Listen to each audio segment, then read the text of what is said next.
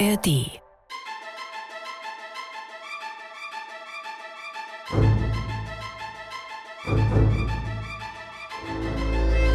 Korridore. Folge 4. Der Gott der Kakteen.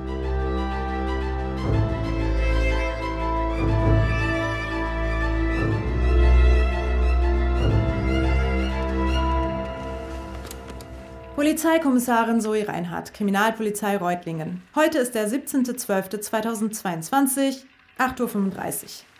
Es handelt sich hierbei um digitale Beweissicherung im vermissten Fall des Filmstudenten Patrick Steuermann. Geboren am 17.04.1999, zuletzt gesehen im IPP-Gebäude Reutlingen Nord. Aus unbegreiflichen Gründen wurde ich angewiesen, diese Beweissicherung einzustellen. Ich setze meine Arbeit daher zu Hause fort, privat. Patrick Steuermanns Telefon enthält eine auffallend hohe Anzahl an Sprachmemos, die aufgrund einer ungewöhnlichen Kodierung nicht digital kopiert werden können. Ich spiele sie in chronologischer Reihenfolge ab und zeichne sie mit diesem Tonrekorder auf. Es folgt ein Clip vom 18.02.2022, 8.49 Uhr. Ich habe Kopfschmerzen. Lass uns das Briefing heute kurz halten, ja? Hm. Corona? Nee, Kater. Okay. Ja, keine Sorge. Ich war gestern einfach ein bisschen lange in der Kneipe. Ja, man kann sich in Kneipen gut anstecken mit Corona. Man kriegt einfach Kopfschmerzen, wenn man zu viel säuft. Soll ich einen Test machen? Bist du dann beruhigt? Bist du aggressiv heute? Oh, sorry. Ist kein guter Tag. Okay. Also die Spark-Sache hat nicht so gut funktioniert. Woher weißt du das denn schon wieder? Mhm. Das ist privat, das möchte ich auch privat halten. Ich meinte die Anzeige für Luftentfeuchter bei Spark. Ach so, ja. Okay. Ich auch. Also, wir haben ein Match, aber der hat sich, glaube ich, verklickt oder ist auch ein Spam-Profil wie unseres. Wir machen kein Spam, wir machen Targeted Marketing. Hm, okay. Also, hier ist auf jeden Fall der Typ. Äh, Olli heißt der. Olli, in dem Alter? Schon ein bisschen albern, ne? Was ist denn das für ein Foto? Man, man muss doch ein schönes nehmen. Vielleicht ist es das schönste Foto, was er von sich hat. Ja, das ist eine düstere Vorstellung. Was ist denn das für ein Pullover? Hat er den selbst gestrickt? Thomas, plötzlich bei der Fashion-Polizei? Also als erwachsener Mann muss man doch ein bisschen auf sein Äußeres achten, ne? Welche Frau soll denn von solchen Fotos Lust auf ein Treffen bekommen? Kein Wunder, dass die alle schon völlig erschöpft und demotiviert sind, wenn sie bei meinem Profil ankommen. Ich finde ja den graublonden Topfhaarschnitt schlimmer. Oder der Hautfarbton. Aschfahl. Ist der tot? Oh, wir werden gemein. Guck mal, ich wollte ihm unseren Link schicken, aber er ist mir zuvor gekommen und hat uns was geschickt. Auch ein Produkt? Nee, eine Tondatei. Ich glaube, das sollte eine Sprachnachricht werden und sein Mikro ist kaputt. Hör mal. Mhm.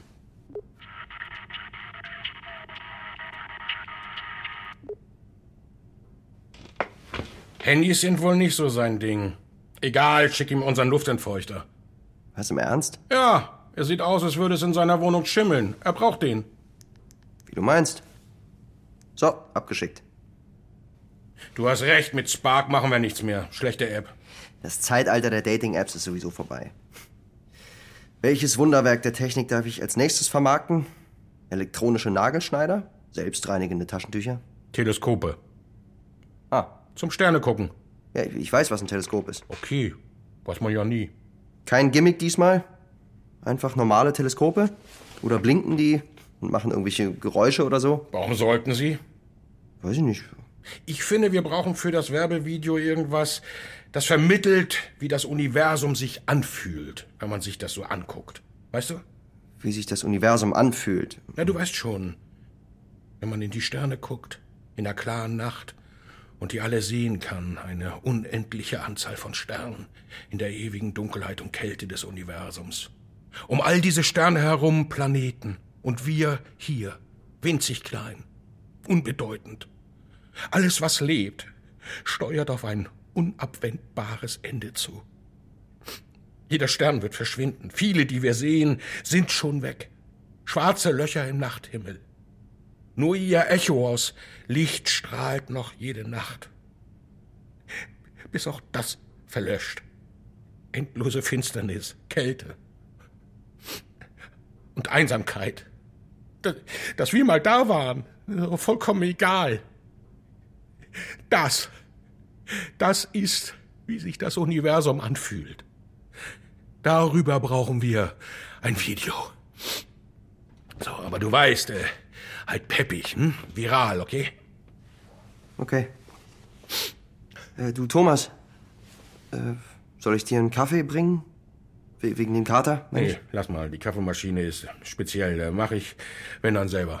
Hm, okay.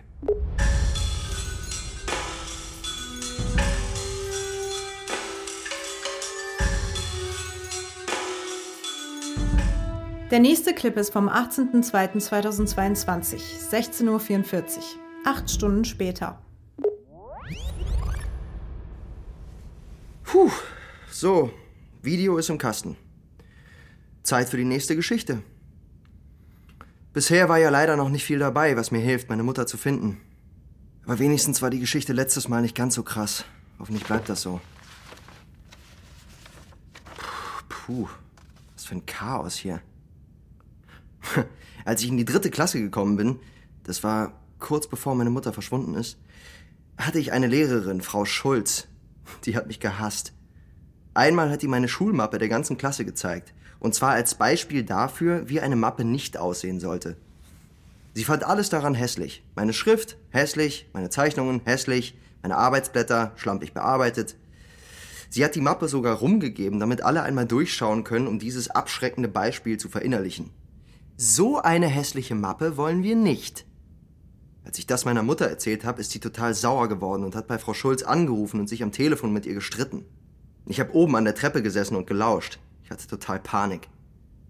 Wenn ich jetzt sehe, wie meine Mutter ihre eigene Mappe angelegt hat, kann ich gut verstehen, dass sie sich das so zu Herzen genommen hat. Den Gendefekt, der einen vom Anlegen brauchbarer Ordner abhält, habe ich auf jeden Fall von ihr. Hier zum Beispiel steckt einfach ein Zeitungsartikel zwischen den Blättern. Nicht eingeheftet, vollkommen zerknickt. Frau Schulz wäre schockiert. Der südamerikanische Zombiepilz. Was? Zombiepilz ist der umgangssprachliche Name für den Ophiocordyceps unilateralis, einen Fungus, der im brasilianischen Dschungel entdeckt wurde und mit den Implikationen seiner Aktivitäten beunruhigt. Seine Beute sind Insekten des Urwalds, zumeist Ameisen und Termiten. Sobald sich die Ameisen mit dem Pilz infizieren, passiert das Schauspiel. Die Ameisen verlassen plötzlich ihre Nester und setzen sich auf die Unterseite von Blättern nahe des Waldbodens. Dort sind Luftfeuchtigkeit und Temperatur ideal für das Wachstum des Pilzes. Freiwillig begeben sich die Ameisen allerdings nicht dorthin. Eigentlich sind sie bereits tot und werden nur noch von dem Pilz im Gehirn gesteuert. Angekommen an den gewünschten Orten bricht der Pilz dann aus Kopf und Körper der Ameisen heraus und siedelt sich im für ihn idealen Klima an. Oh Gott, das ist ja widerlich. Sowas geht? Das ist ja ein Real-Life-Zombie-Virus. Naja, was auch immer. Chaos-Mappe hier. Was ist die nächste Aussage? Ah, hier. Aussage von Sibylle Granzow, 32 Jahre alt, im Zusammenhang mit der von ihr gegründeten Sekte Die Botschaft. Aussage aufgenommen in der JVA Schwäbisch Gmünd am 17.07.2003. Danke, dass Sie gekommen sind. Mich mag ja keiner mehr. Aber das hier ist eine wichtige Sache, glaube ich. Man darf natürlich nie darauf vertrauen, was ich so glaube. Ich glaube immer zu viel. Wäre sonst vermutlich nicht im Knast. Stefan war ein besonderer Mensch, sage ich ganz ohne Scham und Bitterkeit. Wenn der in den Raum gekommen ist, dann ging einfach die Sonne auf. Da war so viel Energie, immer auf Zack, immer ganz stark, wie die Sonne. Ein warmer Mensch. Wirklich. Ich glaube, der wollte niemandem was Böses tun. Sagen Sie, glauben Sie an Gott? Wenn nicht, dann wird das alles schwer zu schlucken. Ist vielleicht besser so. Ein kritisches Auge, stehen Sie? ähm, Thüringen, da hat alles angefangen. War hart nach der Wende, ich sag's wie es ist. War ja noch keine 20 damals. Sie können gar nicht nachempfinden, wie das ist, wenn das Land, in dem man aufgewachsen ist, plötzlich einfach verschwindet. Es sind nicht nur die großen Sachen, Politik und so, es sind auch die Kleinigkeiten. Sie gehen morgens in den Supermarkt, gestern war noch alles normal, und auf einmal sind da zwar noch dieselben Regale, aber nur noch lauter neue Sachen, die Sie gar nicht kennen. Alles, was man gern gegessen hat, weg. Nichts hat je wieder so geschmeckt wie zu Hause. Wer konnte, hat ja rübergemacht. Die Fabriken haben geschlossen. War vorher schon nicht alles rosig, keine Frage. Aber was dann kam, alles wurde eine Wüste. Man wurde halt sich selbst überlassen, ne? Hat das Beste draus gemacht. Aber das Beste aus einem Haufen Scheiße ist immer noch ein Haufen Scheiße, hat mein Papa immer gesagt.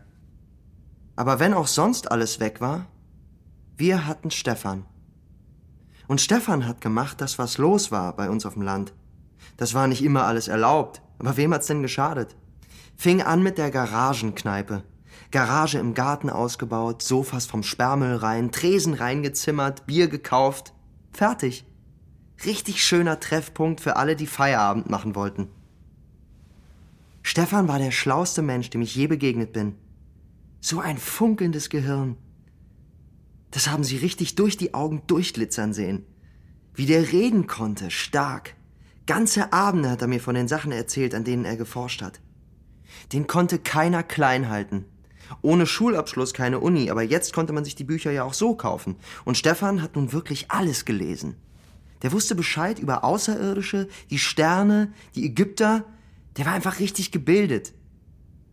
Techno hat der Stefan zwar durch mich kennengelernt, aber dann natürlich direkt viel mehr daraus gemacht, als mir je eingefallen wäre.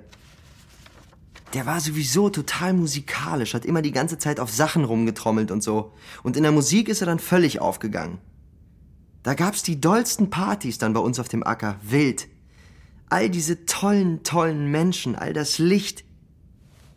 In der Zeit, das muss so 95, 96 gewesen sein, da kamen dann auch die Drogen. Das war natürlich irre spannend anfangs. Ecstasy-Pillen, toll. So wie damals war es nie wieder. Der Stefan hat immer aus allem eine Wissenschaft gemacht. Richtiger Chemiker war das. Konnte einfach alles. Absolutes Universalgenie. Vielleicht, vielleicht war deshalb, dass er irgendwann, ja, Sie wissen ja, Genie und Wahnsinn, sagt man ja. Sex war natürlich auch wichtig. Oh, Entschuldigung. Ich hoffe, das ist Ihnen nicht unangenehm, wenn ich so ganz offen über diese Sachen rede. Das war alles elementar. Das hat das Fundament ausgemacht. Die ganzen politischen Sachen, die damals in Thüringen so passiert sind, das hat mich alles gar nicht so sehr interessiert. Bei uns war jeder willkommen. Ist mir alles egal. Ob da jemand Nazi ist oder Türke, ganz egal. Techno heißt Toleranz und Liebe. Für alle. Crystal Meth hat dann gemacht, dass wir immer länger wach sein konnten. Das fand ich toll länger vögeln. Wir hatten keine klassische Beziehung, Stefan und ich. Wir waren offener. Hatten oft Freundinnen zu Besuch, die ich mitgebracht habe. Das hat dem Stefan total gefallen, hat den super scharf gemacht. Freie Liebe war wichtig. Freiheit im Allgemeinen, verstehen Sie? Darum ging's bei uns. Schon ganz am Anfang. Freiheit, Liebe und Gemeinschaft. Das sind doch keine schlechten Sachen. Der Stefan hat angefangen zu gärtnern, vor allem Peyote-Kakteen. Richtig grüner Daumen für Pflanzen mit einer Wirkung. Pflanzen der Götter. Wenn Sie einen Beweis brauchen, dass es Gott gibt, denken Sie mal darüber nach. Da gibt es also diese Pflanzen und die entwickeln Gifte, um Insekten zu vertreiben, angeblich. Aber wenn wir die zu uns nehmen, dann haben wir plötzlich Visionen. Wir können Götter und Dämonen sehen uns völlig verändern. Das ist doch irre. Das ist doch kein Zufall. Stefan hat eine Pflanze gezüchtet, durch die Gott direkt mit uns geredet hat. Es war Silvester. Das Jahr 2000 fing an, magische Zeit sowieso. Stefan hatte diese Bücher über Nyarlathotep. Das war ein ägyptischer Pharao, der auch Architekt war. Der hat sich mit Akustik beschäftigt, also Klang, und Räume konstruiert, deren Klang magische Wirkung hatte. Das war eine richtige Wissenschaft. Die moderne Forschung ist da einfach nur noch nicht angekommen. Die waren so hoch entwickelt, die Ägypter. Die haben ja auch Raumschiffe gebaut. Das weiß nur keiner. Stefan hat ganz viel von den überlieferten Nyarlathotep-Schriften entziffert und die Prinzipien, die der entwickelt hat, mit seinem Computerprogramm ausprobiert. Man kann quasi im Computer einen Raum simulieren, der Tönen denselben Hall gibt, als würden sie in einer Kirche oder so abgespielt werden. Und Stefan hat halt einen Raum simuliert, wie Nyarlathotep den bauen würde. Damit hat er tagelang experimentiert. Dann hat er überlegt, welcher Klang wohl am ehesten in diesem Raum eine magische Wirkung entfalten würde. Es gibt ja dieses riesige Teleskop in Amerika, Sie kennen das bestimmt, das Signale aus dem Weltall auffängt. Hat nur einmal eins empfangen, das heißt das Wow-Signal, und keiner kann erklären, wo es herkommt. Also, Aliens, so viel ist sicher, aber wir wissen halt nicht welche. Dieses Signal, das ist halt auch in Klangform vorhanden. Und daraus hat Stefan einen Sound gebastelt und den in Nyarlathoteps Raum abgespielt. Hat sich irre stark angehört. Ich lag auf dem Sofa und hatte ein paar Pillen genommen, aber dieses Kribbeln, das kam von dem Sound. Stefan und ich haben uns das den ganzen Abend angehört, bis wir eingeschlafen sind. Am nächsten Morgen war was Unglaubliches passiert. Die Peyote-Kakteen im Wohnzimmer, also das sind so mexikanische Zauberkakteen, die einem Visionen geben, die hatten alle Blüten getrieben. Pinke, schöne, volle Blüten. Stefan meinte direkt, die sehen aus wie Muschis. Oh, Entschuldigung, Vaginas. Oder Vaginen? Egal. Wir hatten was Magisches begonnen. Stefan wollte sofort Tee aus den Kakteen machen und ausprobieren, ob wir eine Botschaft von den Aliens bekommen dadurch. Ich hatte ja am Abend davor die Pillen genommen und war noch total verkatert davon. Deshalb wollte ich nicht. Stefan hat gesagt, okay. Und wir haben gefrühstückt. Er hat mir einen Tee gebracht. War natürlich seine Peyote. Hätte ich wissen müssen, ich Blödchen. Aber auf der anderen Seite, manchmal muss man auch zu seinem Glück gezwungen werden, wissen Sie? Hat Stefan oft gesagt. Da war schon was dran. Ich kann Ihnen jetzt mein erstes Erlebnis beschreiben und Sie werden denken, ich bin einfach verrückt und habe einen komischen Trip von einer giftigen Pflanze gehabt. Das ist auch bestimmt richtig auf eine Art. Aber auf eine andere Art, ich kann es schwer beschreiben. Wenn Gott Ihren Verstand berührt, das ist ein Gefühl, das kann man nur mit denen teilen, die das auch erlebt haben. Wie das mit der Wende und dem verschwundenen Land im Supermarkt. Ich kann Ihnen erzählen, wie es sich angefühlt hat, aber das Gefühl werden Sie nicht nachempfinden können. Es war auf jeden Fall eine Botschaft. Eine Botschaft in der Pflanze. Stefan hatte sie noch deutlicher empfangen als ich. Ich habe Farben und Sterne und einen Strudel aus Ereignissen gesehen und ein paar Figuren, aus denen ich später Tarotkarten gemacht habe. Die formlose Schlange, die Gerüstbauer, die Herren der Muster, den Chaosprinzen. Alberne Sachen, ich weiß. Stefan war der wahre Prophet. Ich war nur, naja, auch da. Stefan hatte von Gott einen ganz klaren Auftrag bekommen, die Botschaft zu verbreiten. Er sollte eine Gemeinde gründen und seinen Jüngern Gott zeigen, auf dass die Welt sich ändere. Liebe war die Botschaft. Das ist doch eine gute Botschaft. Liebe ist doch nichts Falsches. Wir brauchten einen Ort, wo wir anfangen konnten. Stefan brauchte mehr Platz für seine Kakteen. Wir brauchten Räume, in denen die Gemeinschaft schlafen konnte. Wir brauchten am besten etwas Ruhe und Abgeschiedenheit, um unsere Rituale zu entwickeln. Wenn man in Gottes Auftrag handelt, dann kümmert sich Gott darum, dass man bekommt, was man braucht. Mein Onkel Kasimir ist gestorben. Der hatte einen Bauernhof gehabt in Waldhausen, Baden-Württemberg. Hatte ich gar nicht gewusst. Wollte mein Vater nicht haben, weil das nur Kosten verursacht hätte, Steuern und so. Und er hatte ja auch schon einen Hof und wollte nicht umziehen. Er hat das Erbe ausgeschlagen und es ist dann an mich gegangen. Damit hatten wir unser Hauptquartier. Einfach so. Von Gott. Die wesentlichen Sachen habe ich mir eigentlich ausgedacht. Man muss sich ja auch irgendwie präsentieren, verstehen Sie? Ich fand das gut, wenn alle weiß tragen.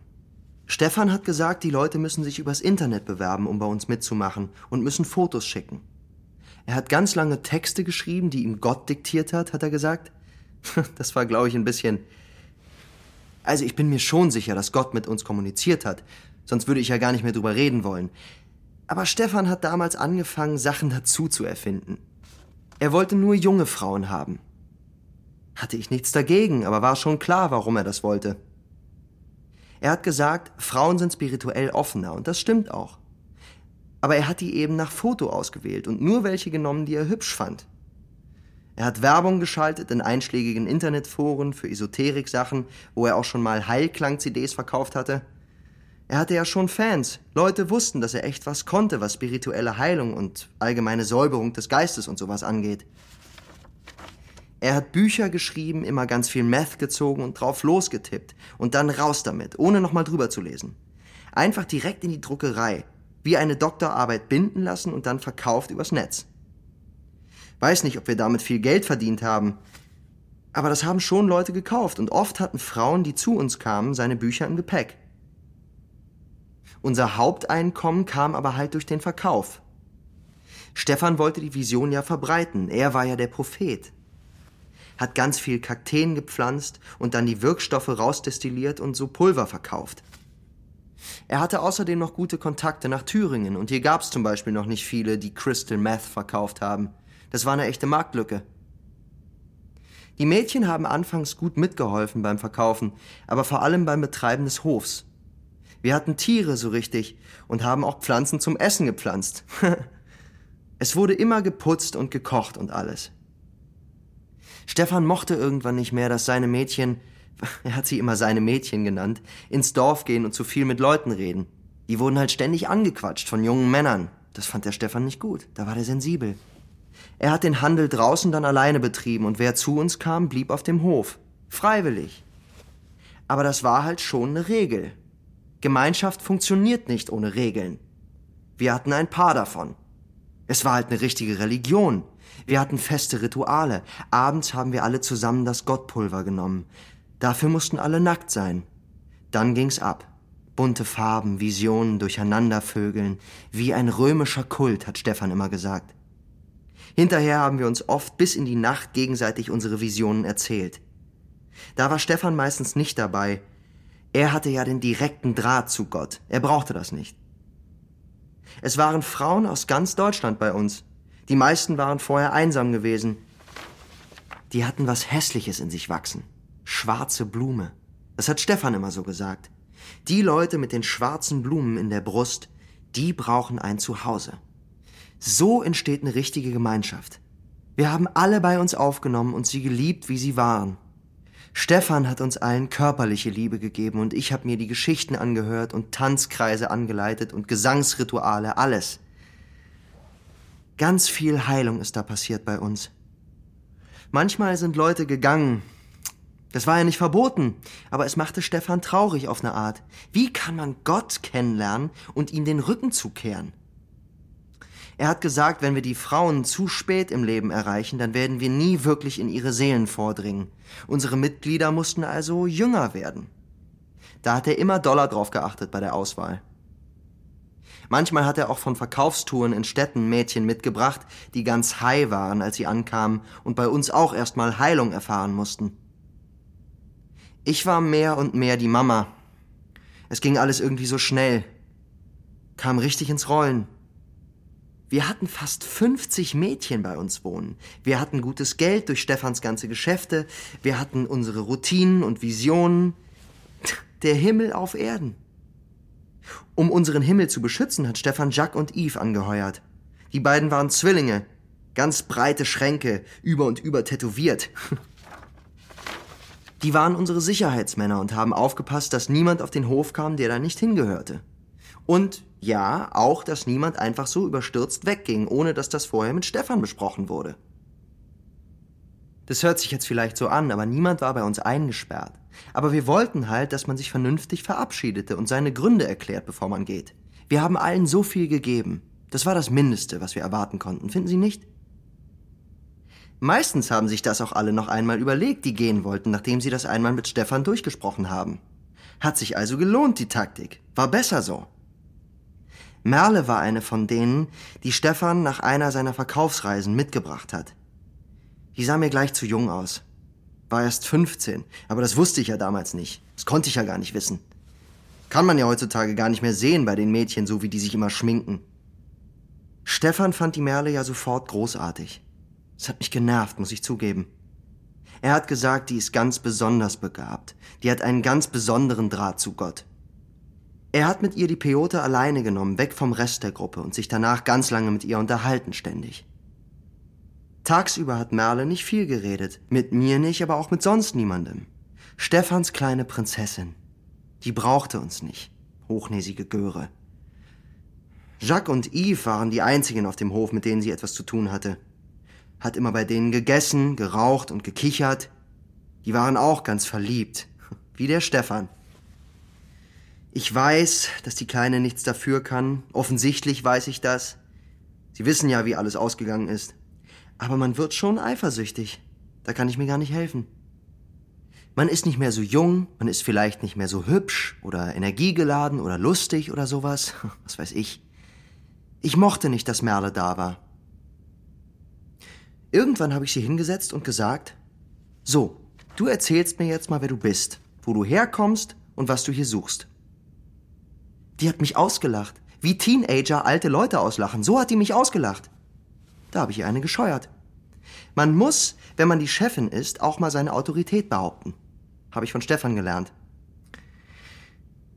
Sie hat dann irgendwann ganz einsilbig gezielte Fragen von mir beantwortet. Dass sie im betreuten Wohnen in einer WG gewohnt hatte, weil ihre Eltern bei einem Autounfall gestorben waren, dass sie bei uns war, weil sie Bock drauf hatte und dann eben ihr Alter. 15. Das ging mir dann einfach zu weit. Ich habe den Stefan noch am selben Tag hingesetzt und zu ihm gesagt, du, das ist Kidnapping.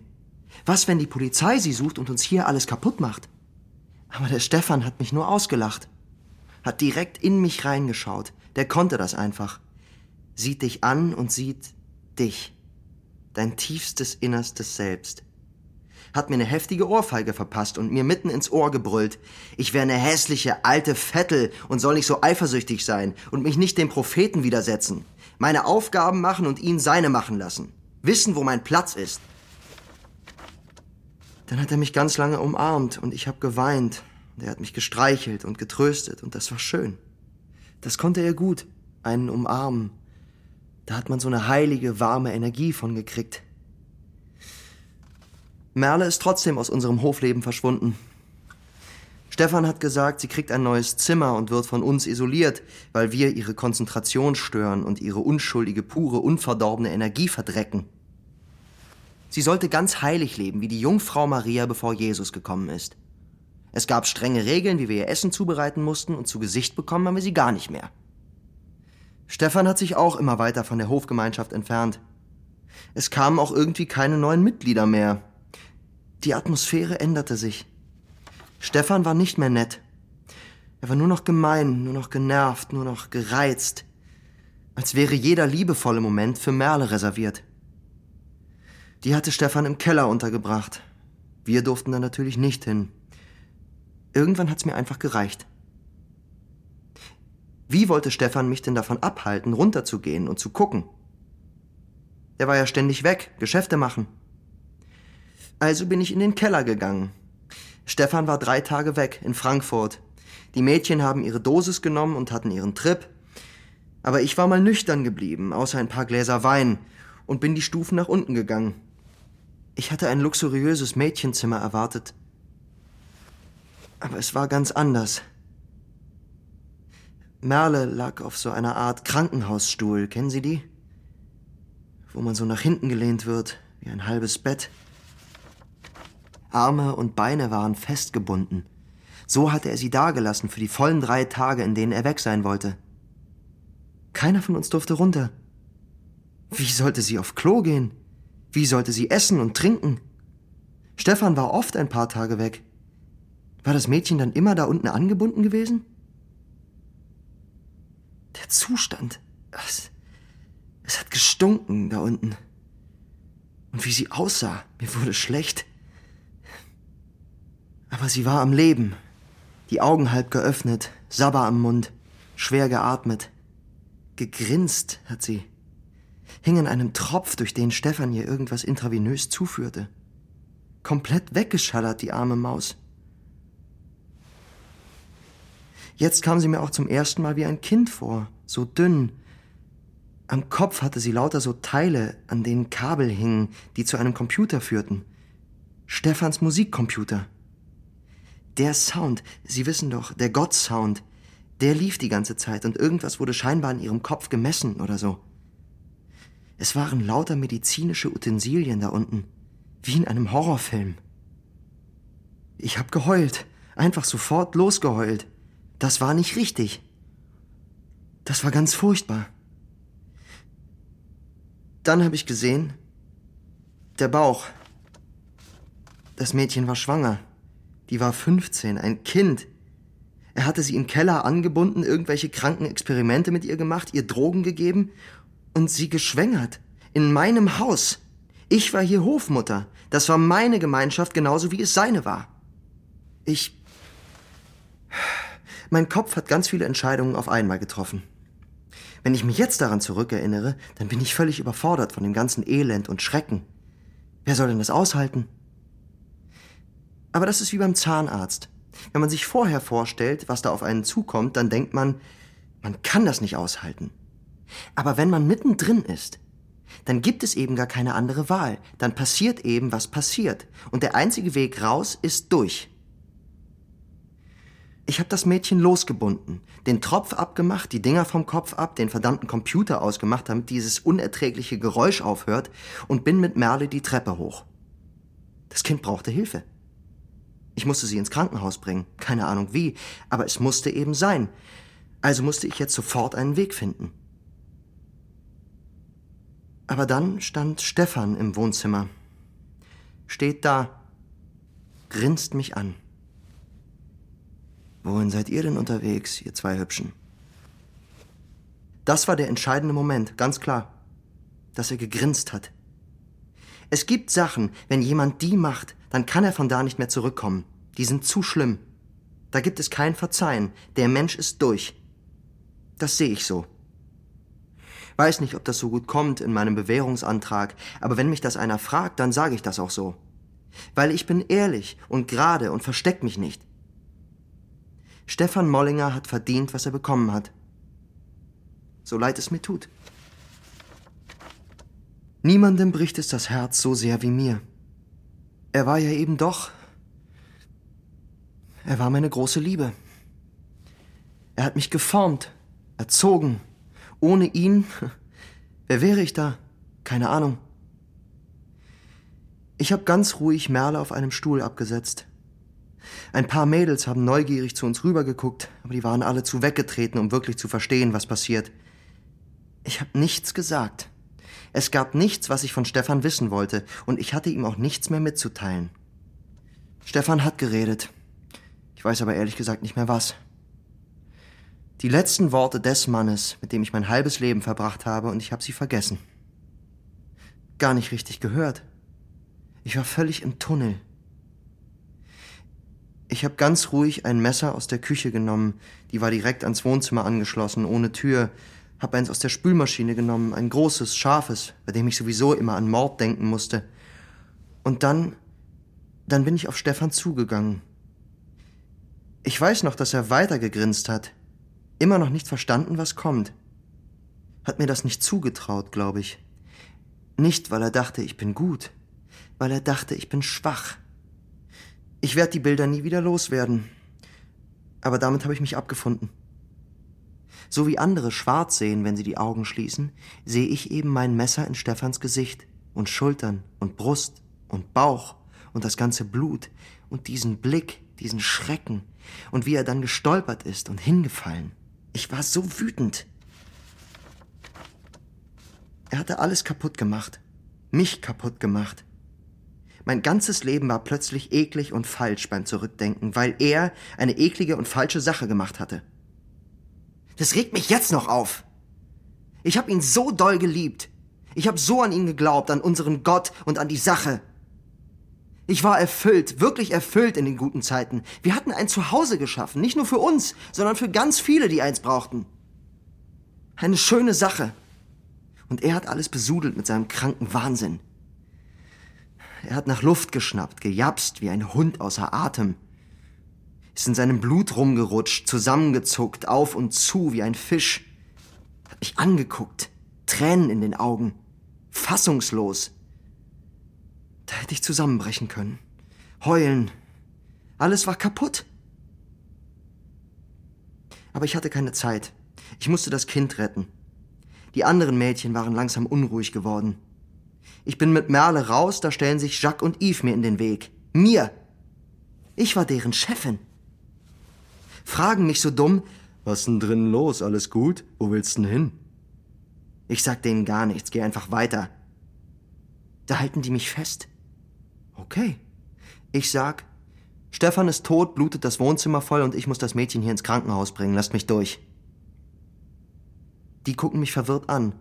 Einer von beiden, ach, ich kann die immer nicht auseinanderhalten, läuft ins Haus. Der andere hält mich weiter fest. Diese Dreistigkeit. Aber mit einem Einzelnen werde ich schon eher fertig. Hatte das Messer noch eingesteckt. Es war dunkel und er hat da nicht mit gerechnet. Einmal tief ins Bein gehackt. Da kippt er um. Hab ihn da liegen lassen und bin mit Merle weiter. Es war ja keine Zeit. Es war übrigens Jack. Und er ist wohl ziemlich schnell verblutet. Sein Bruder Yves hat dann gegen mich ausgesagt. Die kleine Ratte. Der war genauso schuld wie ich an den meisten Sachen, die auf dem Hof passiert sind. Hätte er was machen können, wenn ihn das alles so verstört hat. Was auch immer. Ich bin einfach mit Merle durch die Straßen gerannt und hab um Hilfe geschrien. Musste schnell gehen, bevor der andere Zwilling mir hinterherkommt. Zum Glück hat eine alte Frau in einem der Rentnerwohnblöcke bei der Bachstraße mich gehört. Sie ist runtergekommen und hat uns mit ihrem Auto zum nächsten Krankenhaus gefahren. Auf der Fahrt habe ich versucht, mit Merle zu reden. Die war Gemüse. Furchtbar. Ich habe sie nach dem Kind gefragt, wie lange sie schon schwanger ist, ob Stefan sich oft an ihr vergangen hat. Sie hat immer nur den Kopf geschüttelt. Irgendwann fasst sie mich fest am Handgelenk an, starrt mir in die Augen und sagt, nicht Stefan, Gott. Danach nur noch debiles Grinsen. Oh Mann. Das arme Mädchen. Die haben im Krankenhaus dann wirklich festgestellt, dass ihre Jungfräulichkeit intakt ist. Rätselhaft, aber wohl nicht unmöglich. Ich sehe es ja ein. Stefan war nicht. Ich. Stefan war wahrscheinlich ein schlechter Mensch. Er hat böse Sachen gemacht. War die falsche Wahl für einen Propheten. Aber wir hatten eben doch mit Gott geredet. Er hat Gott entschlüsselt mit seinen Forschungen und seiner Chemie. Die Sounds, die Pflanzen, die Trips. Wir hatten Kontakt zu einer höheren Macht, keine Frage. Dass das Mädchen schwanger von Gott ist? Was soll daran unmöglich sein? Es ist schon mal passiert, oder nicht? Stefan hat sie da angeschlossen, das Gott-Alkaloid durch ihre Venen gejagt, sie ganz und gar damit umfangen, wochenlang. Niemand hatte so engen Kontakt mit Gott wie Merle. Aus engem Kontakt entstehen oft Kinder. Merle, Merle Jensen, merken Sie sich das. Schreiben Sie sich das auf. Ihr Kind ist was Besonderes. Wenn irgendwas Schönes, ein Wunder, ein Messias aus diesem ganzen ekligen Sumpf wächst, den Stefan aus meinem Leben gemacht hat, das wäre schön. Uah. Oh mein Gott. Oh, das war. Oh, mir ist schlecht.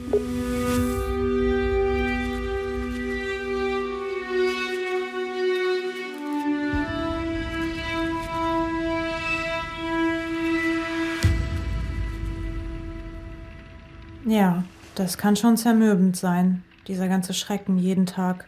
Das kenne ich. Es gibt bessere und schlechtere Tage, aber man gewöhnt sich nie dran. Von dieser Botschaftssekte habe ich natürlich schon mal gehört, aber so detailliert kannte ich die Geschichte bis jetzt nicht. Inwiefern war das jetzt paramedial? Zauberdrogen durch Pflanzenbeschallung oder wie? Und natürlich, unbefleckte Empfängnis, klar.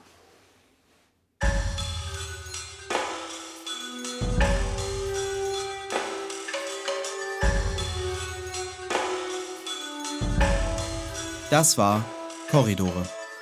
Folge 4 Der Gott der Kakteen. Hörspielserie nach einer Idee von Moritz Hase und Lars Henriks. Mit Max Schimmelfennig, Nisan Adekan und Ulrich Benk. Aufnahmen Giacomo Lodi, Thies Frerks. Sounddesign und Mischung Thomas Güthaus. Buch und Regie Lars Henriks. Redaktionelle Mitarbeit Jakob Baumer. Dramaturgie und Redaktion Mareike Mage. Produziert von Guter Content und Antikino Media für den Südwestrundfunk 2022. Exklusiv für die ARD Audiothek. Jetzt abonnieren, um keine Folge zu verpassen.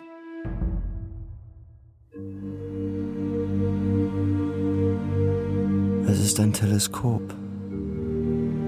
Keine Extras, keine Schnörkel. Einfach nur ein Teleskop. Wie damals, als du acht warst und das Wunder noch nicht verlernt hattest. Das Große, Majestätische, das Unfassbare. Du musst es nicht suchen. Es ist immer für dich da. Vor deinem Fenster. Alles, was du brauchst, um es zu sehen, zu erfassen, deinen Platz darin zu finden, ist ein Teleskop. Keine Extras, keine Schnörkel. Jetzt so günstig wie noch nie. Im Diamond Shop.